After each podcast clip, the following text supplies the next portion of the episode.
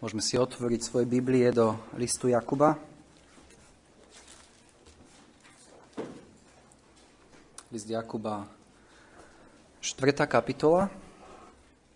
A pred dvoma týždňami sme začali e, preberať túto e, kapitolu a videli sme, že táto kapitola začína šokujúcou otázkou. Skadiaľ pochádzajú vojny a odkiaľ boje medzi vami?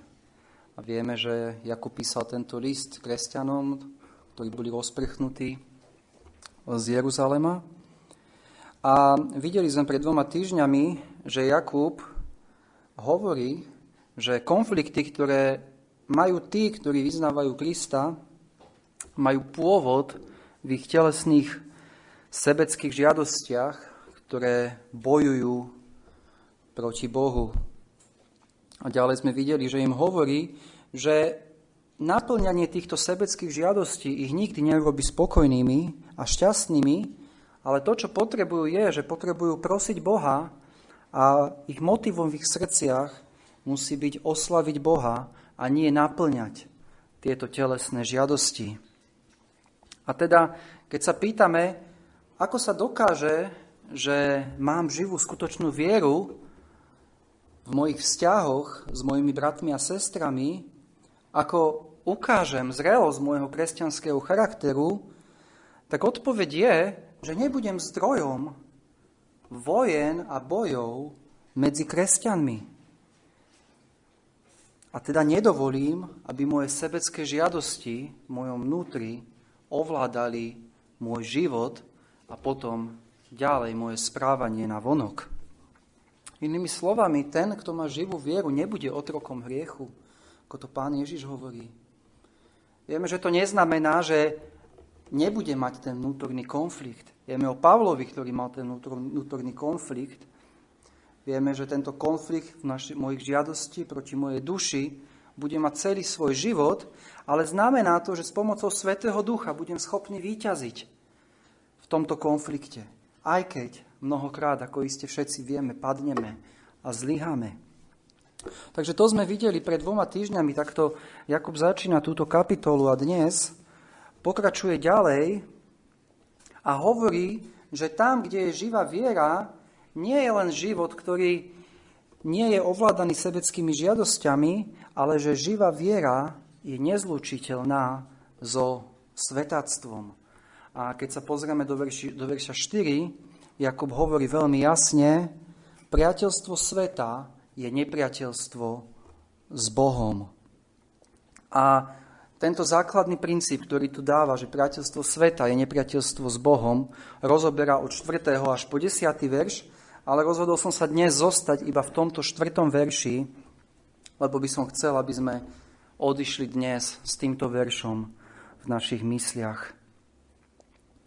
A ako sme videli už predtým v tomto liste, Jakub, už, Jakub hovoril o probléme svetactva, alebo teda priateľstva so svetom, ktoré, proti ktorému museli bojovať títo kresťania, ktorým píše a ktorému čeli každý jeden z nás, pokiaľ žijeme na tomto svete. Keď sa vrátime do prvej kapitoly, do 27. veršu, čítame, že čisté náboženstvo a nepoškvrnené u Boha a Otca je toto. Navštevovať siroty a vdovy v ich súžení a seba ostríhať nepoškvrneného od sveta.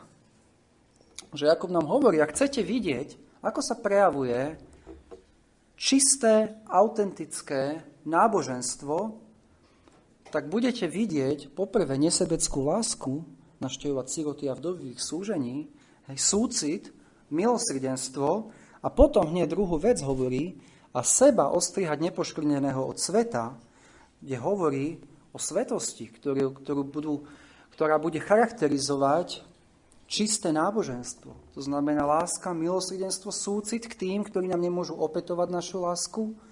A potom vidíme oddelenie sa od, skvet, od sveta, nepoškrneného od sveta. Je, je tam použité slovičko nepoškrneného. Vieme, čo je to škrna. Ja som Minulý týždeň som si dal prvýkrát takú čistú bielu košelu, išiel som na jedno stretnutie a išiel som na obed a hneď tam bol flak. A celý deň ma to hnevalo, že tam je ten flag na tej košeli, ktorý som si prvý, ktorú som si prvýkrát obliekol. A, a to bola tá škvrna. Hej? A, a rovnako kresťania by mali seba zachovať nepoškvrneného od sveta. Malo by ich trápiť, keď vidia tieto škvrny sveta na svojom charaktere a v svojich životoch.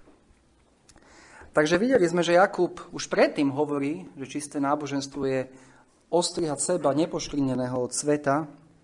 Potom sme videli tiež v 3. kapitole, keď hovorí o múdrosti, ktorá nie je z hora a hovorí, že takáto múdrosť je pozemská, telesná, démonská, môžeme nazvať svetská múdrosť. Takže už predtým Jakub o tomto hovoril, ale teraz je to viacej rozobrať a ideme do 4. kapitoly, kde čítame cudzolož, uh, 4. kapitoly 4. verš. Cudzoložníci a cudzoložnice, či vy neviete, že priateľstvo sveta je nepriateľstvom s Bohom. Tedy ktokoľvek by chcel byť priateľom sveta, stáva sa nepriateľom Božím. A je to veľmi silný jazyk, ktorý Jakub používa v tomto verši. Cudzoložníci, cudzoložnice, nepriatelia Boha. Sú to veľmi, veľmi silné výrazy. Avšak Jakub si uvedomoval vážnosť tohto hriechu, priateľstva so svetom. A zvolil preto jazyk, takýto silný.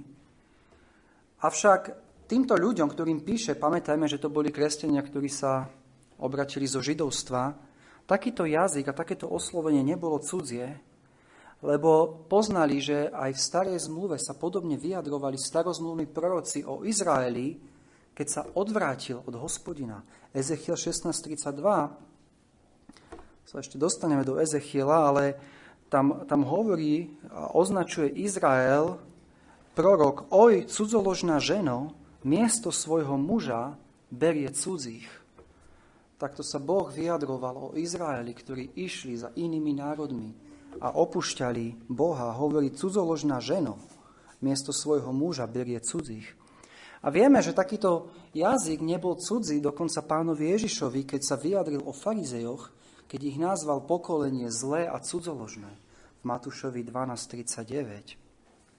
A ako uvidíme neskôr, uvidíme, že tento jazyk, samozrejme je to obrazný jazyk, nemyslí sa to fyzické, fyzické sexuálne cudzoložstvo, ale to obrazné cudzoložstvo, duchovné cudzoložstvo a uvidíme, že toto oslovenie, ktoré tu používa Jakub, je na mieste.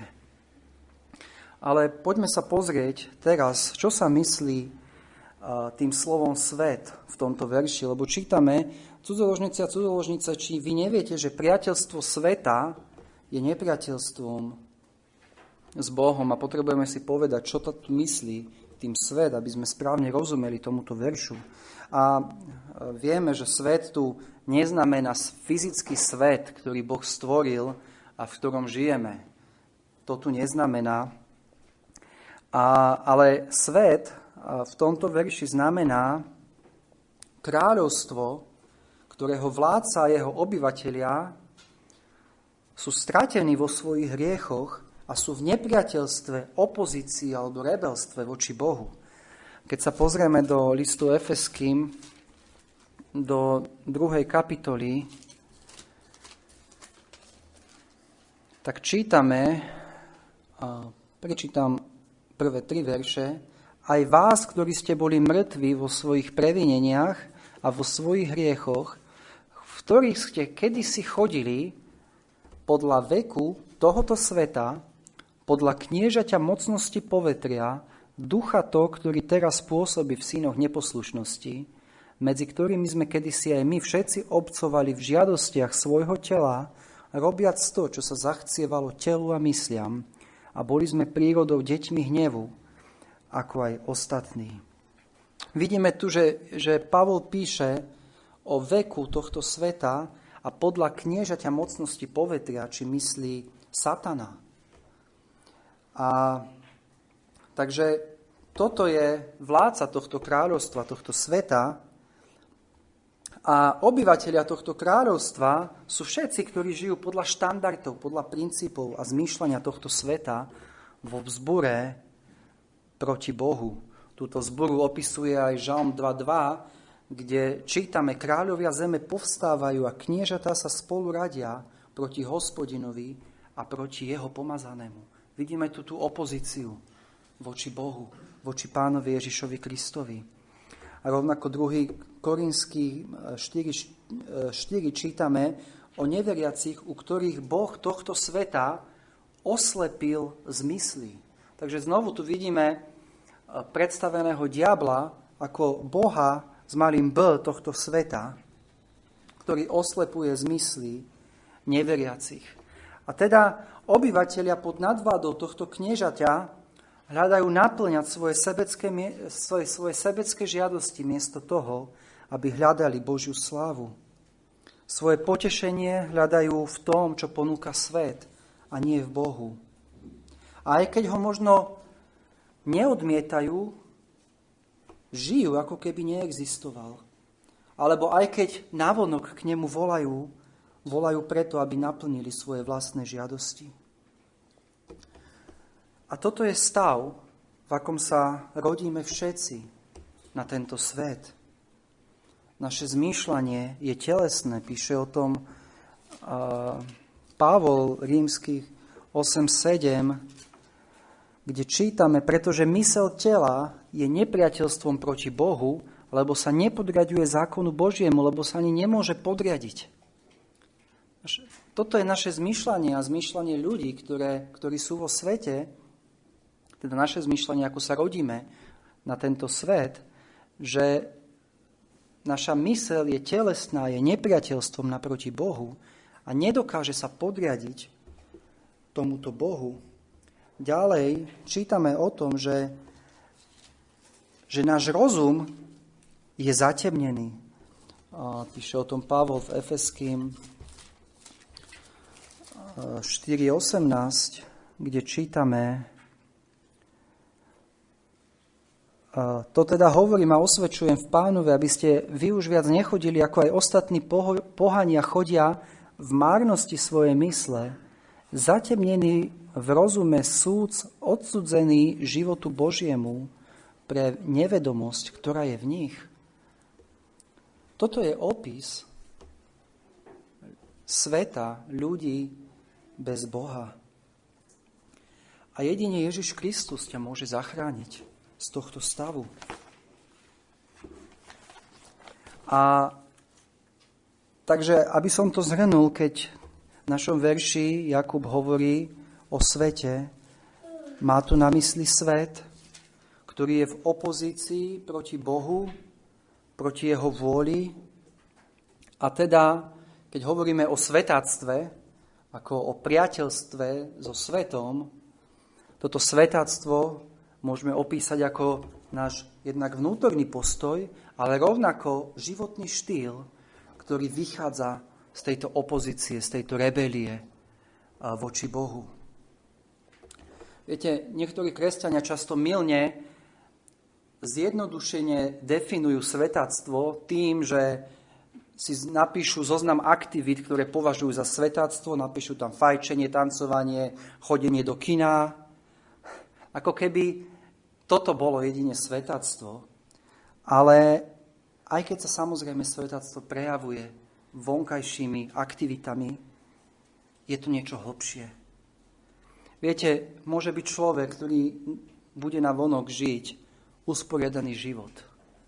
Keď ho budete vidieť, slušný, usporiadaný človek. A pritom jeho motívy vnútri môžu byť čisto telesné a sebecké. Ale môže sa rovnako stať, že posúdiš nejakého brata alebo sestru, že je v tvojich očiach sveták, kvôli niečomu, čo urobil, a pritom to môže byť zbožný človek si pamätám vlastnú skúsenosť, kedy som sa mnoho poučil.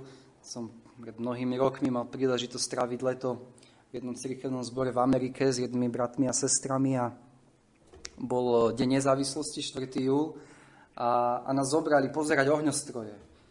Zobrali také stoličky rozkladace, sme si sadli a pozerali ohňostroje. A sa to vtedy zdalo, čo to robia tí ľudia? Akože aká márnosť. Je?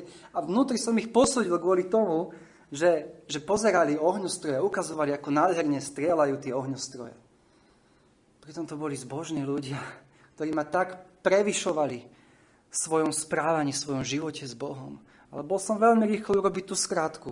To je svetactvo, mal som definovať, pozerať ohňostroje, je to márnosť, je to svetacké. Takže, takže pozor na to. Svetactvo nie je len tie vonkajšie činy, ale je to jednako náš vnútorný postoj a teda celkový spôsob života. Celkový životný štýl, ktorý vychádza z opozície alebo z rebelstva voči Bohu. Takže keď sa pozrieme do nášho verša, vidíme tu, že Jakub tu hovorí o priateľstve so svetom. A teda, keď hovorí o priateľstve so svetom, hovorí o tom, že môj vnútorný postoj, moje túžby, moje motívy sú v súlade s postojmi, túžbami a motívmi, ktoré má tento neveriaci svet, ktorý nepozná a nechce poznať Boha. Viete, my možno v dnešnej dobe e, Facebooku, kedy máme e, tisíc priateľov, nechápeme význam toho slova priateľ, ale v biblických časoch a vôbec v Blízkom východe tento Eh, priateľstvo bolo niečo o mnoho hĺbšie, ako, ako my si teraz predstavujeme. Byť priateľom znamenalo, že zdieľam sa so všetkým, čo mám, s tým, čo má môj priateľ. Znamená to, identické zmýšľanie mám, ako má môj priateľ. Stotožňujem sa so všetkým, je tam obrovská jednota medzi týmito priateľmi. Malo to úplne hĺbší, eh, o mnoho hĺbší význam, ako sme my dnes e, zvyknutí. Takže máme to na pamäti, keď, keď Jakub hovorí o priateľstve so, so svetom.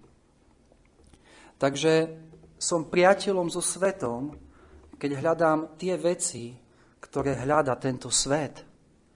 Keď hľadám bohatstvo, keď hľadám chváľu od ľudí, keď hľadám tie potešenia a uspokojenia, ktoré hľada tento svet.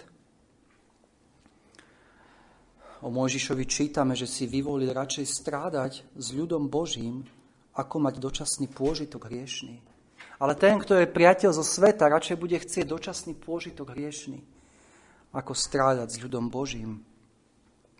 Som priateľom so svetom, keď je moje zmýšľanie viac podobné zmýšľaniu tohto sveta, ako zjavené Božej vôli.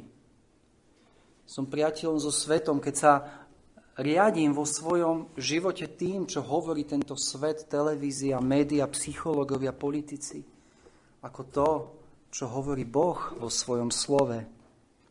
Som priateľom tohto sveta, keď mám nejakú ťažkosť a bežím ako prvé poradu k tomuto svetu a k riešeniam, ktoré ponúka tento svet. A nie prosiť Boha o pomoc. Som priateľom sveta, keď si chcem riadiť život sám a nechcem, aby mi Boh doňho hovoril. A toto priateľstvo zo sveta, ako vidíme v našom verši, Jakub nazýva u kresťanov ako duchovné cudzoložstvo. Hovorí cudzoložníci a cudzoložnice. Či vy neviete, že priateľstvo sveta je nepriateľstvom s Bohom? Inými slovami hovorí, toto svetáctvo ničí duchovné manželstvo medzi Bohom a kresťanom. Je to čudný výraz duchovné manželstvo, ale vieme, že Biblia hovorí, najmä v starej zmluve, ale aj nová zmluva, prirovnáva náš vzťah kresťana alebo cirkvi k Bohu ako, v manž, ako vzťah, zmluvnému vzťahu v manželstve. Takže ak si kresťan, tak si v zmluvnom vzťahu s Bohom, ktoré, ktorý teda tento vzťah Biblia prirovnáva k manželstvu. Tu máme medzi sebou e, mužov a ženy, ktorí sú slobodní, ale ak si kresťan, tak nie si slobodný, lebo Boh je tvojim manželom. Ale poďme sa teda prečítať niektoré verše, ktoré, ktoré potvrdzujú túto pravdu. Začnem 2. Korinským 11.2, kde čítame, lebo hodlím za vás horlivosťou Božou, lebo som si vás zasnúbil jednému mužovi, aby som vás predstavil a oddal ako čistú pannu Kristovi. Takže vidíme tu prirovnávaný vzťah cirkvi k pánovi Ježišovi Kristovi. Hozeáš 2.16 čítame. A stane sa toho dňa, hovorí hospodin, že ma budeš volať Iši, čo znamená môj muž, a nebudeš ma viacej volať Báli, môj Bál. Opäť obraz hospodina ako muža a Izrael ako Boží ľud – ako jeho nevesta, manželka. A rovnako, keď sa pozrieme do Jeremiáša, do 31. kapitoly, 31. verš. Hľa idú dni, hovorí hospodin, že učiním s domom Izraelovým a s domom Judovým novú zmluvu, a nie takú zmluvu, ako som učinil s ich otcami toho dňa, ktorých, ktorého som ich pojal za ruku, aby som ich vyviedol z egyptskej zeme, ktorú to moju zmluvu oni zrušili, hoci som ja bol stál, hoci som sa ja bol stal ich manželom, hovorí hospodin. A opäť Boh nazýva manželom svojho, svojho ľudu. Takže vidíme, že vzťah medzi Bohom a Izraelom ako vyvoleným národom v starej zmluve a rovnako vzťah medzi cirkvou a Kristom je prirovnávaný k manželskej zmluve. V zmluve v milosti, kde vidíme Boha ako toho, ktorý si vyvolí Izrael, ktorý ho miluje, ktorý ho chráni, ktorý sa oň stará, ktorý mu dáva všetko, aby nemal v ničom nedostatku aby nič Božiemu ľudu nechýbalo a Izrael mu mal zostať verný a mal milovať Boha a poslúchať ho. Nádherný obraz tejto lásky Boha k, k svojmu ľudu máme v Ezechielovi v 16. kapitole a keď to troška dlhší text, predsa to prečítam, to krásny obrazný jazyk, kde je krásne vyjadrené a Boží milujúci postoj k svojmu ľudu. Takže 16. kapitola, a prečítam od, iba od 8. po 14. verš.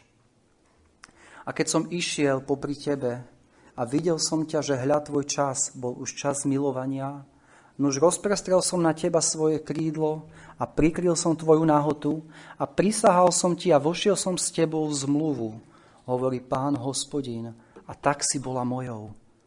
Umil som ťa vodou a splákol som z teba tvoju krv a pomazal som ťa voňavým olejom.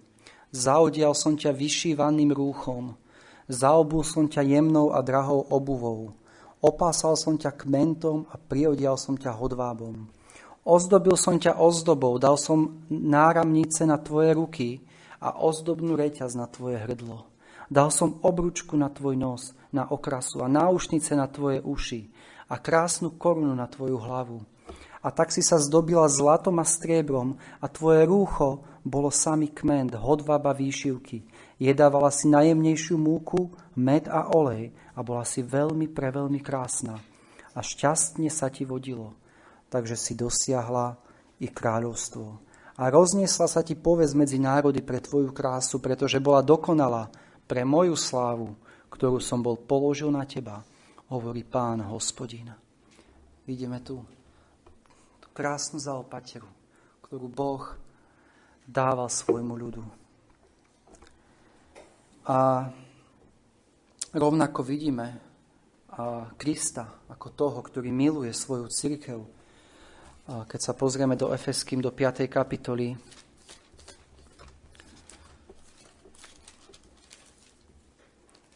čítame vo verši 25. Vy mužovia milujte svoje ženy, ako aj Kristus miloval cirkev a vydal sám seba za ňu, aby ju posvetil, očistiac ju kúpelom vody slovom, aby si ju postavil pred seba slávnu, cirkev nemajúcu škvrny alebo vrázky, alebo niečoho takého, ale aby bola sveta a bezvadná. Vidíme tu Krista, ktorý vydáva sám seba za církev. A to, čo znamená to slovo, že vydal sám seba za církev, vieme, že ten obsah toho je je ťažko niekedy slovami opísať. Čo všetko Kristus spravil kvôli nám. Ako sa vzdal všetkej slávy, ktorú mal v nebi. Ako sa ponížil, ako sa stal človekom.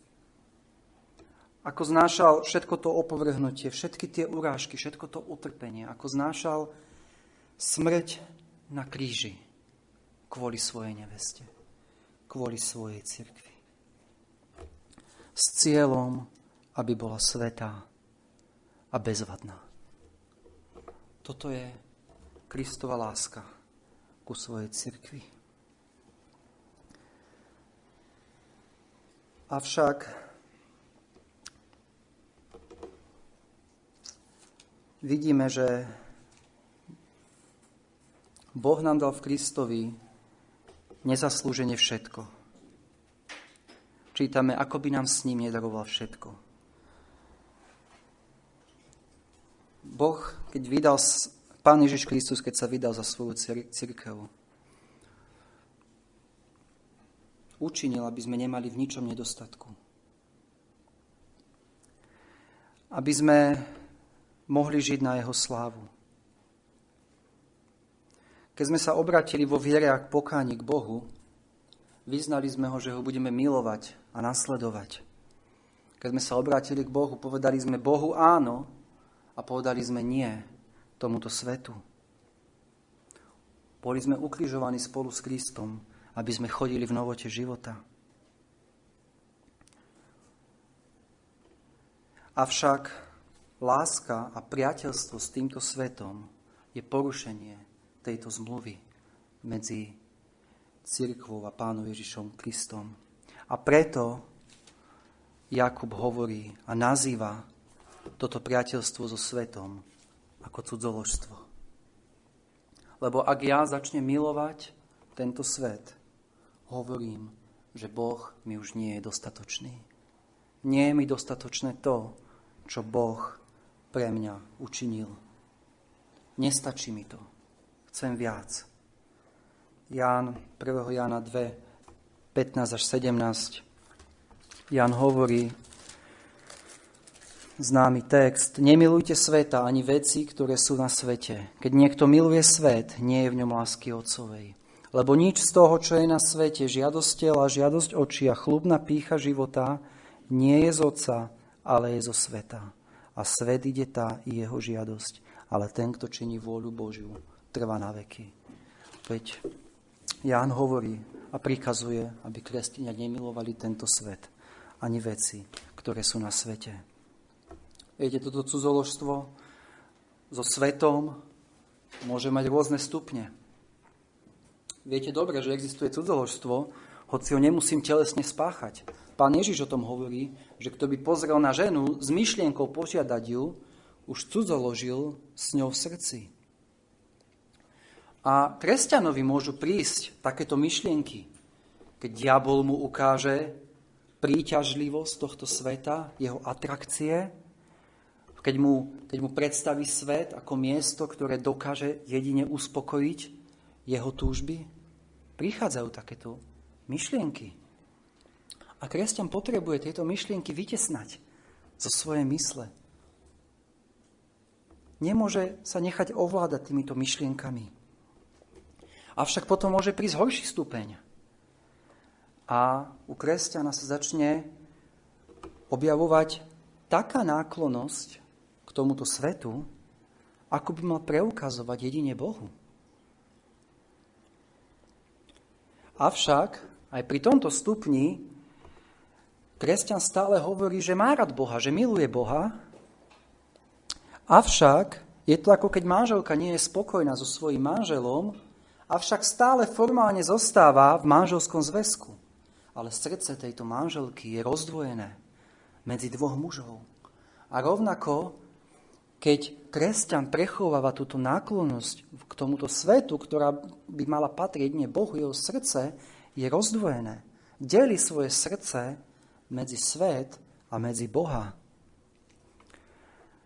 A potom sú tí, ktorí opustia Boha kvôli potešeniam tohto sveta.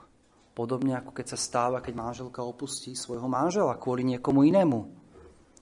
A keď toto hovor, robím, hovorím, že mi je lepšie vo svete ako pri Bohu. Moja láska k Bohu je preč. A všetka moja náklonosť smeruje k tomuto svetu. 2. Timoteovi 3.4 a Pavol hovorí o ľuďoch, ktorí viacej milujú rozkoše, ako milujú Boha. Láska, ktorú si slúbili na začiatku ich vzťahu, sa mení na nenávisť, keď už nedokážu žiť v spoločnej domácnosti. Vidíme, že začína to možno myšlienkou po potešeniach tohto sveta, potom to pokračuje, kedy začnem deliť svoje srdce, poviem, áno, ja som kresťan a milujem Pána Boha, ale popri tom potrebujem uh, niečo v tom svete a nedokážem žiť bez tohto sveta, a potom to pokračuje s tým, že opúšťam Boha kvôli svetu. A Boh sa stáva mojim nepriateľom. Čítame rôzny príklad o Démasovi v 2. Timoteovi 4.10, kde Pavol píše, Démas ma opustil, zamilujúci terajší svet. A preto je potrebné sa skúmať. Toto opustenie Môže trvať pár dní, môže trvať mesiace, môže trvať roky.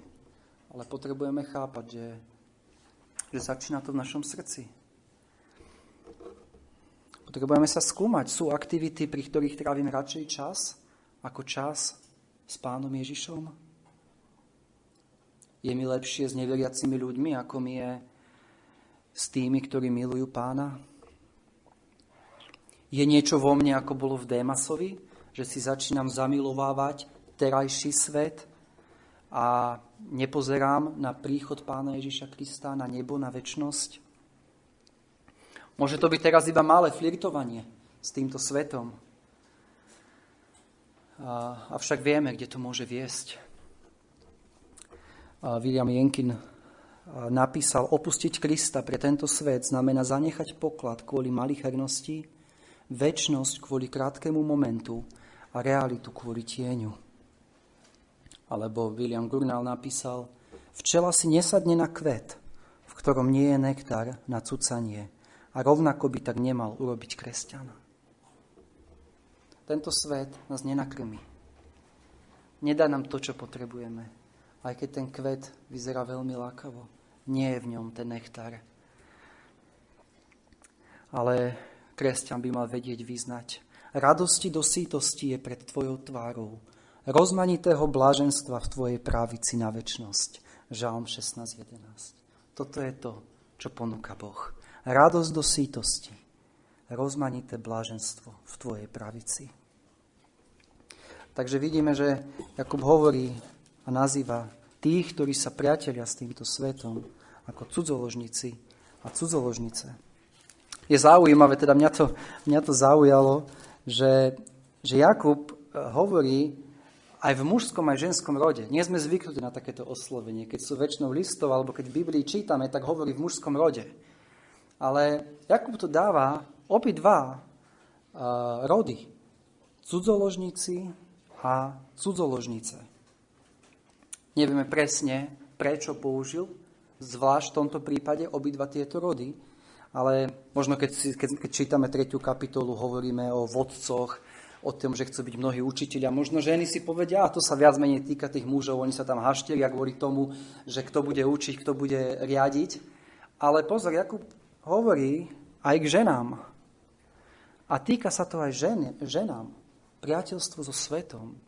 Kto vie, aké, možno práve v tom cirkevnom zbore, kde písali, boli to práve ženy, ktoré ktoré spôsobovali rôzne, rôzne konflikty a, a ktoré začínali byť priateľmi s týmto svetom. Nevieme, nevieme presne, ale chcel som na to upozorniť, aby, aby, aby ženy alebo sestry si nepovedali, a to sa týka hlavne mužov, nás nie, nie, nie, nie, rovnako ako muži, tak ženy. A sa pozrieme do nášho veršu, čítame, že priateľstvo sveta je nepriateľstvom s Bohom. A vidíme, že priateľstvo sveta nie len, že Jakub označuje ako cudzoložstvo voči Bohu, ale vedie k tomu, že sa stávam Božím nepriateľom. Viete, sú kresťania, ktorí si myslia, že priateľstvom so svetom je to možno iba trochu, je len trochu iný, nie tak veľmi striktný život s Bohom. Je to možno alternatíva k spôsobu života tých kresťanov, ktorí nechcú žiť tak striktne budem priateľom eh, tohto sveta, ale rovnako budem Božím priateľom. Tak to nie je. Jakub to, myslím, že jasnejšie to nemôže napísať. Priateľstvo sveta je nepriateľstvom s Bohom. Jakub to formuloval tak, aby tu nebol žiaden priestor na nejaké výhovorky, na nejaké kompromisy. Myslím, že už to jasnejšie nemohol napísať, aby sme to pochopili. Inými slovami hovorí, Boh a tento svet, ktorý je v zbore voči Bohu, sú v nepriateľstve. Sú v protivklade. Nemôžem byť kresťanom a zároveň byť priateľom tohto sveta. A preto hovorí, tedy ktokoľvek by chcel byť priateľom sveta, stáva sa nepriateľom Božím. Ktokoľvek by chcel byť priateľom sveta. Hovorí Jakub, musíš si zvoliť, či chceš byť priateľom sveta. Musíš urobiť tú voľbu. Videli sme po dnešnom dni, že priateľstvo sveta je nepriateľstvom voči Bohu. A každý z nás je zodpovedný za cestu, ktorou sa vydáme. Je to na tebe, čo si zvolíš. Jakub hovorí, ktokoľvek chce byť priateľom sveta. Chceš byť priateľom sveta? Tak pamätaj ale, že táto tvoja voľba bude mať následky. Viete, nemôžeme sa vyhovárať, že nemáme inú možnosť, ako si zvoliť svet. Nemôžeme sa vyhovárať, že ja som priateľom sveta, lebo okolnosti, v ktorých žijem, ma nútia byť priateľom sveta, že v prostredie, v ktorom sa nachádzam, je také, že musím byť priateľom sveta, že je to diabol, ktorý ma tlačí byť priateľom sveta. Jakub hovorí, ktokoľvek by chcel byť priateľom sveta. Je to voľba, ktorú budeš musieť spraviť, keď skončí toto zhromaždenie, keď budeš doma s rodinou, keď budeš v práci. Je to voľba medzi svetom a medzi Bohom medzi tým, čo chce tento svet a čo hovorí Boh vo svojom slove. A táto voľba bude veľa hovoriť o tvojom vzťahu k Bohu a o tvojej viere. Ak si zvolíš, že chceš byť priateľom tohto sveta, ako jeden pastor povedal, stávaš sa nepriateľom Božím nie kvôli tomu, že ťa Boh nenávidí, ale preto, že ty nenávidíš Boha. Veľmi múdro povedané. Stávaš sa nepriateľom Božím nie kvôli tomu, že ťa Boh nenávidí, ale preto, že ty nenávidíš Boha. Ty si sa rozhodol opustiť ho. A pamätáme na Lota, keď si pozrieme Genesis 13. kapitolu. Poznáme mnohý ten príbeh, kde Lot musel urobiť voľbu, kde pôjde, keď, keď odchádzal od Abrahama. A čítame v 10. verši, a Lot pozdvihol svoje oči a videl celé okolie Jordána, pretože bolo celé zavlažované, predtým, než skazil hospodin Sodomu a Gomoru, ako záhrada hospodinová, ako egyptská zem, ako ideš do Coára. A Lot si vyvolil celé okolie Jordána. A Lot sa rušal od východu a tak sa oddelili brat od brata.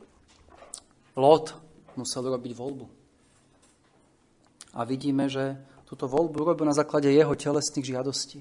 A vieme, aké to malo strašné následky pre jeho samého a rovnako pre jeho rodinu. Takže chceš byť priateľom tohto sveta, alebo chceš byť priateľom Boha. Musíš si zvoliť. A pamätajme ale na to, že je tu Kristus, ktorý nás prišiel vyslobodiť z tohto sveta. Aby sme neboli priateľmi tohto sveta. 1. Jana 5.5 Jan hovorí, kto iný je tým, kto víťazí nad svetom, ako ten, kto verí, že Ježiš je Syn Boží. Ak máme zvíťaziť nad týmto svetom a jeho lákadlami, potrebujeme veriť v Pána Ježiša Krista a na Neho hľadieť. Vieme, že bol to Kristus, ktorý porazil na kríži diabla a tento svet. A toto víťazstvo nad svetom vybojoval pre tých, ktorí v Neho veria. A preto, keď prídu pokušenia, lákadla z tohto sveta, potrebujeme sa pýtať, urobím túto bezbožnosť, ktorú mi ponúka tento svet, proti môjmu spasiteľovi, ktorý zomrel za moje hriechy na kríži. A potrebujeme s Pavlom sa naučiť vyznávať. Ale odo mňa nech je to preč, aby som sa chválil kromne krížom nášho pána Ježiša Krista, skrze ktorého mi je svet ukrižovaný a ja svetu. Kresťan bude vedieť povedať, koho by som mal na nebi a popri tebe nemám v nikom záľuby na zemi. Keď je všetka naša náklonnosť, všetky naša záľuby, ktoré máme prejavovať nášmu Bohu. Nedávame svetu. Potrebujeme pamätať, že tento svet hynie. Akokoľvek lákavé miesto sa to zdá. 1. Jana 2.17 čítame a svet ide tá a jeho žiadosť. Tento svet zahynie. Budeš dávať svoje srdce a svoju lásku niečomu, čo hynie, čo skončí, a rovnako 1. Jana 3.3 e, Jan píše, a každý, kto má túto nádej na Neho, na Pána Ježiša Krista, očistuje sa tak, ako aj On je čistý. Viete, ak budeme hľadieť na Krista, ním sa síti, vie hľadať v neho, v neho hľadať svoje naplnenie, tento svet nám nebude atraktívny. Uh, Joe Bicky povedal, viera, ktorá hľadí na krvácajúceho Krista, produkuje krvácajúce srdce. Viera, ktorá hľadí na svetého Krista, produkuje svetý život. Viera nám pomáha vidieť tento svet v jeho skutočných farbách. Hoci Satan sa ho snaží urobiť atraktívnym. A teda už zakončím iba nabadaním Jozu, ktoré poznáme, kde hovorí v knihe Jozue, Jozua 24. kapitola,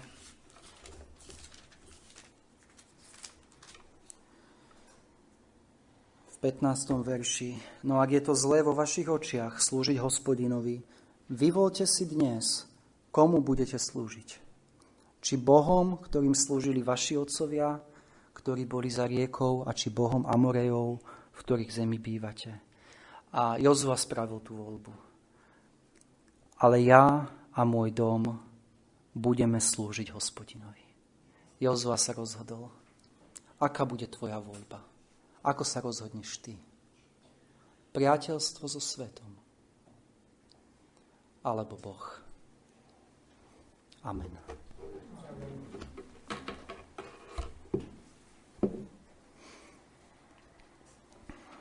Oče nebesky, ďakujeme Ti za Tvoju lásku, ktorú si nám preukázal v Pánovi Ježišovi Kristovi. Ďakujeme Ti za to, že v Tebe máme naozaj všetko, čo potrebujeme a o mnoho viac.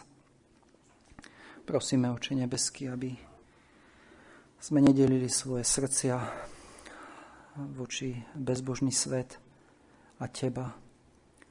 Prosíme, aby si nás chránil od tohto cudzoložstva v našich životoch. Aby sme boli Tebe verní, aby sme Teba milovali z celého srdca, z celej mysle a z celej sily.